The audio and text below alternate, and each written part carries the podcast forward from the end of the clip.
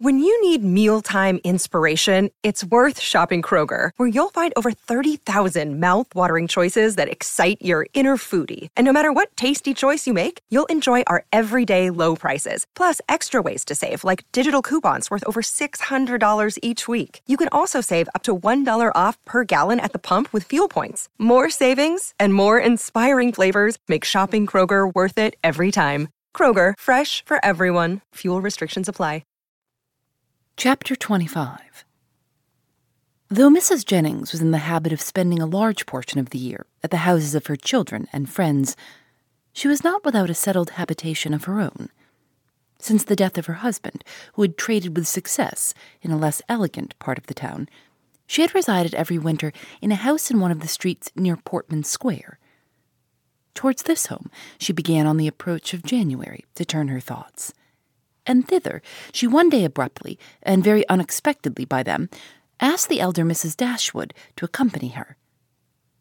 Elinor, without observing the varying complexion of her sister and the animated look which spoke no indifference to the plan, immediately gave a grateful but absolute denial for both, in which she believed herself to be speaking their united inclinations.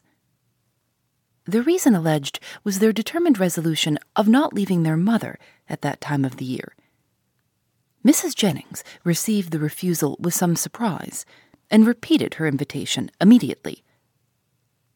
Oh, Lord, I am sure your mother can spare you very well, and I do beg you will favor me with your company, for I've quite set my heart upon it. Don't fancy that you will be any inconvenience to me, for I shan't put myself at all out of my way for you. It will only be sending Betty by the coach, and I hope I can afford that. We three shall be able to go very well in my chaise, and when we are in town, if you do not like to go wherever I do, well and good, you may always go with one of my daughters. I am sure your mother will not object to it, for I've had such good luck in getting my own children off my hands that she will think me a very fit person to have the charge of you. And if I don't get one of you at least well married before I have done with you, it shall not be my fault. I shall speak a good word for you to all the young men. You may depend upon it. I have a notion, said Sir John, that Miss Marianne would not object to such a scheme if her elder sister would come into it. It is very hard indeed that she should not have a little pleasure, because Miss Dashwood does not wish it. So I would advise you two to set off for town when you are tired of Barton without saying a word to Miss Dashwood about it. Nay, cried Mrs. Jennings, I am sure I shall be monstrous glad of Miss Marianne's company. Whether Miss Dashwood will go or not, only the more the merrier, say I. And I thought it would be more comfortable for them to be together, because if they got tired of me, they might talk to one another and laugh at my old ways behind my back. But one or the other, if not both of them, I must have. Lord bless me, how do you think I can live poking by myself? I, who have been always used till this winter to have Charlotte with me. Come, Miss Marianne, let us strike hands upon the bargain, and if Miss Dashwood will change her mind by and by, why, so much the better. I thank you, ma'am, sincerely thank you, said Marianne with warmth. Your invitation has ensured my gratitude forever, and it would give me such happiness yes, almost the greatest happiness I am capable of, to be able to accept it. But my mother, my dearest, kindest mother, I feel the justice of what Elinor has urged. And if she were to be made less happy, less comfortable by her absence, oh, no, nothing should tempt me to leave her. It should not, must not be a struggle. Mrs. Jennings repeated her assurance that Mrs. Dashwood could spare them perfectly well and Elinor, who now understood her sister, and saw to what indifference to almost everything else she was carried by her eagerness to be with Willoughby again, made no farther direct opposition to the plan, and merely referred it to her mother's decision, from whom, however, she scarcely expected to receive any support in her endeavour to prevent a visit, which she could not approve of for Marianne, and which, on her own account, she had particular reasons to avoid. Whatever Marianne was desirous of, her mother would be eager to promote. She could not expect to influence the latter to cautiousness of conduct in an affair respecting which she had never been able to inspire her with distrust. and she dared not explain the motive of her own disinclination for going to London. That Marianne, fastidious as she was, thoroughly acquainted with Mrs. Jennings' manners, and invariably disgusted by them, should overlook every inconvenience of that kind, should disregard whatever must be most wounding to her irritable feelings in her pursuit of one object, was such a proof, so strong, so full, of the importance of that object to her, as Elinor, in spite of all that had passed, was not prepared to witness. On being informed of the invitation, Mrs. Dashwood, persuaded that such an excursion would be productive of much amusement to both her daughters, and perceiving, through all her affectionate attention to herself, how much the heart of Marianne was in it, would not hear of their declining the offer upon her account, insisted on their both accepting it directly, and then began to foresee, with her usual cheerfulness, a variety of advantages that would accrue to them all from this separation. I am delighted with the plan, she cried. It is exactly what I could wish. Margaret and I shall be as much benefited by it as yourselves.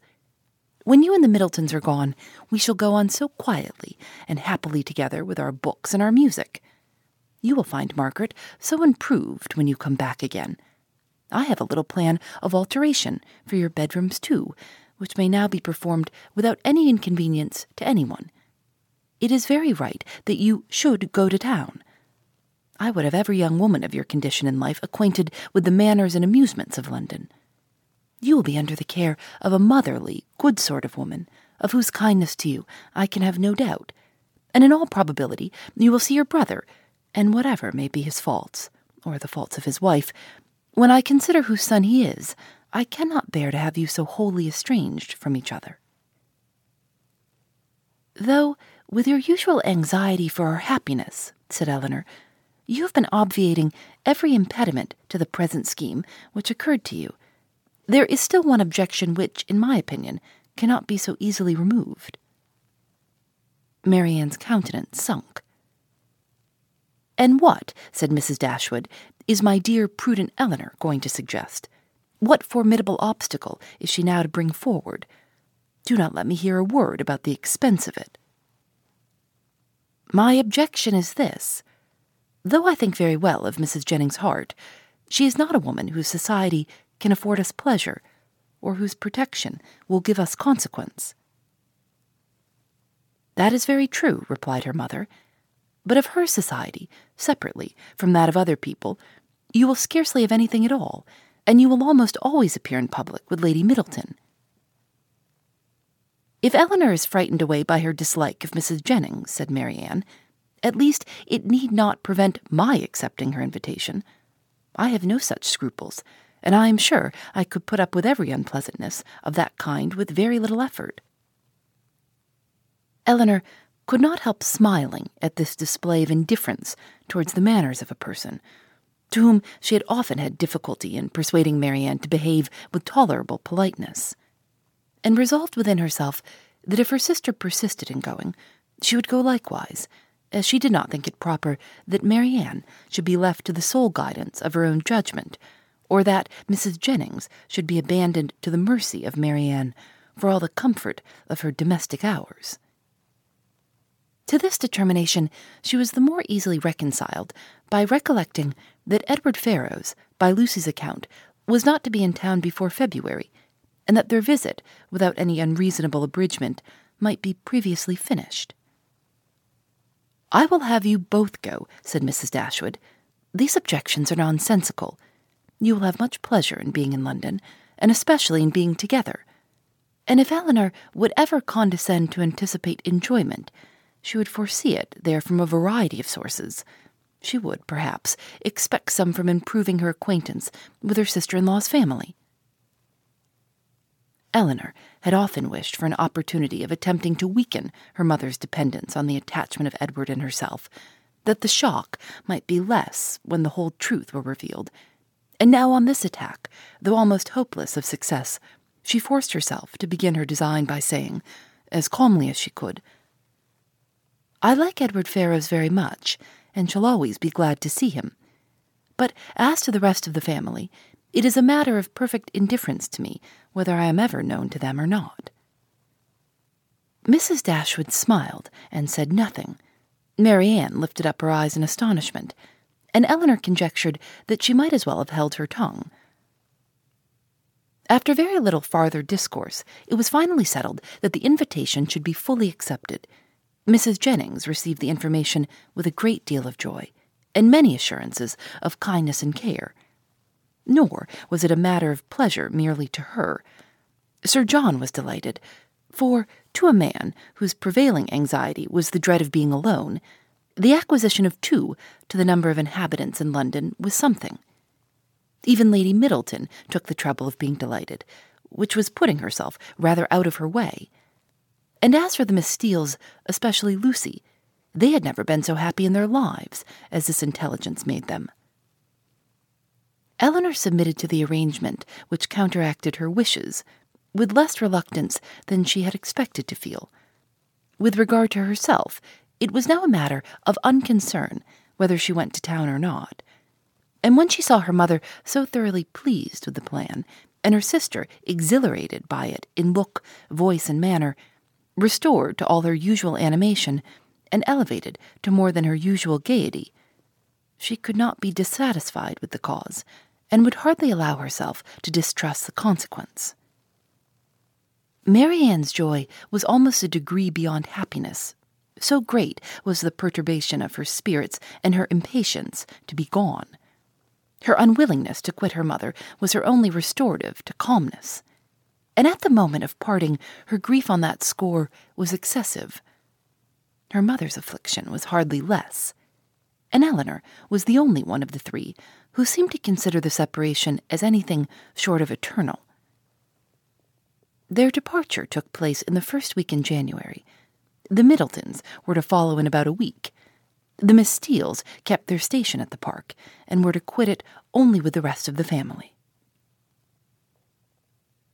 Chapter 26 Elinor could not find herself in the carriage with Mrs. Jennings and beginning a journey to London under her protection and as her guest without wondering at her own situation. So short had their acquaintance with that lady been, so wholly unsuited were they in age and disposition, and so many had been her objections against such a measure only a few days before. But these objections had all, with that happy ardor of youth which Marianne and her mother equally shared, been overcome or overlooked.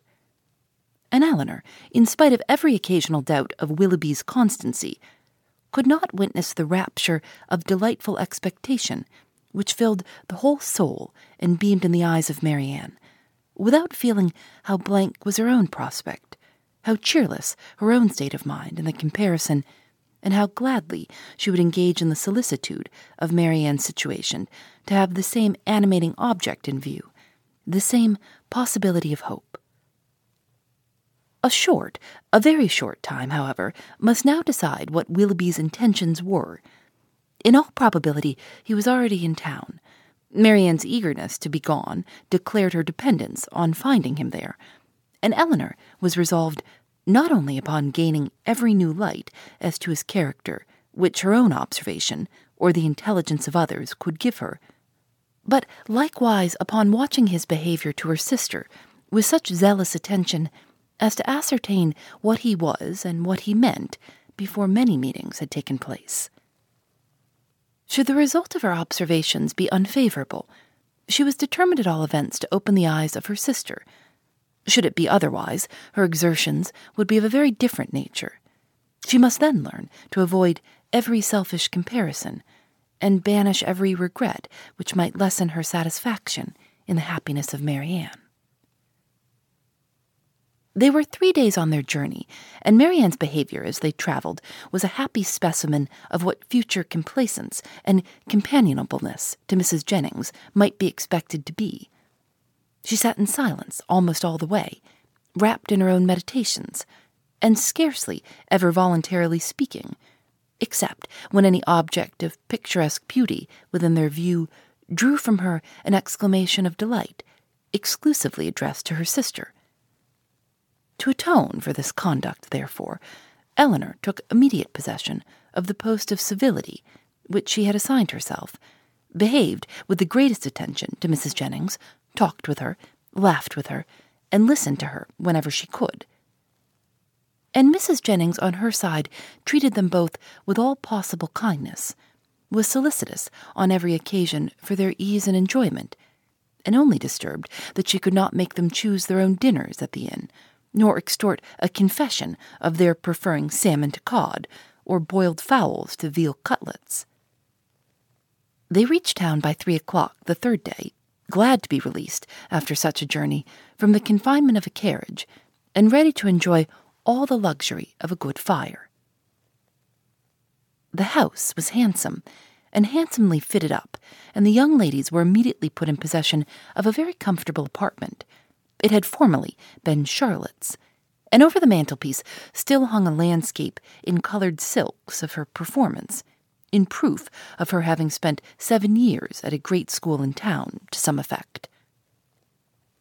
As dinner was not to be ready in less than two hours from their arrival, Elinor determined to employ the interval in writing to her mother and sat down for that purpose. In a few moments, Marianne did the same. I am writing home, Marianne, said Elinor. Had not you better defer your letter for a day or two?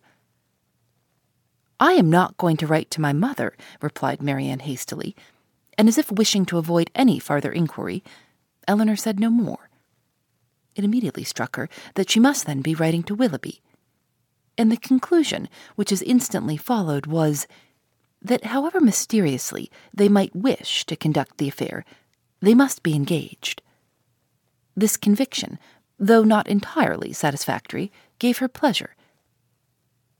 Marianne's was finished in a very few minutes. In length, it could be no more than a note. It was then folded up, sealed, and directed with eager rapidity. Elinor thought she could distinguish a large W in the direction. And no sooner was it complete than Marianne, ringing the bell, requested the footman who answered it to get that letter conveyed for her to the two-penny post. This decided the matter at once. Her spirits still continued very high, but there was a flutter in them which prevented their giving much pleasure to her sister, and this agitation increased as the evening drew on. She could scarcely eat any dinner, and when they afterwards returned to the drawing room, seemed anxiously listening to the sound of every carriage. It was a great satisfaction to Elinor that Mrs. Jennings, by being much engaged in her own room, could see little of what was passing. The tea things were brought in, and already had Marianne been disappointed more than once by a rap at a neighboring door, when a loud one was suddenly heard which could not be mistaken for one at any other house. Elinor felt secure of its announcing Willoughby's approach, and Marianne, starting up, moved towards the door. Everything was silent. This could not be borne many seconds. She opened the door, advanced a few steps towards the stairs, and after listening half a minute, returned into the room in all the agitation which a conviction of having heard him would naturally produce. In the ecstasy of her feelings at that instant, she could not help exclaiming, Oh, Elinor, it is Willoughby, indeed it is, and seemed almost ready to throw herself into his arms when Colonel Brandon appeared. It was too great a shock to be borne with calmness, and she immediately left the room. Elinor was disappointed too, but at the same time her regard for Colonel Brandon ensured his welcome with her and she felt particularly hurt that a man so partial to her sister should perceive that she experienced nothing but grief and disappointment in seeing him. She instantly saw that it was not unnoticed by him, that he even observed Marianne as she quitted the room with such astonishment and concern as hardly left him the recollection of what civility demanded towards herself. Is your sister ill? said he, Elinor answered in some distress that she was, and then talked of headaches, low spirits, and over fatigues, and of everything to which she could decently attribute her sister's behavior. He heard her with the most earnest attention, but seeming to recollect himself, said no more on the subject, and began directly to speak of his pleasure at seeing them in London, making the usual inquiries about their journey and the friends they had left behind. In this calm kind of way, With very little interest on either side, they continued to talk, both of them out of spirits, and the thoughts of both engaged elsewhere. Elinor wished very much to ask whether Willoughby were then in town, but she was afraid of giving him pain by any inquiry after his rival, and at length, by way of saying something, she asked if he had been in London ever since she had seen him last. Yes, he replied, with some embarrassment. Almost ever since.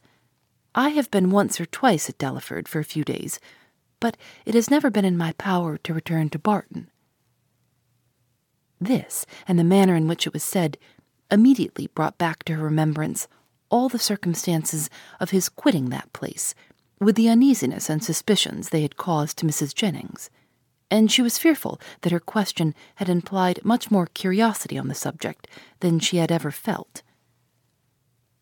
Mrs. Jennings soon came in.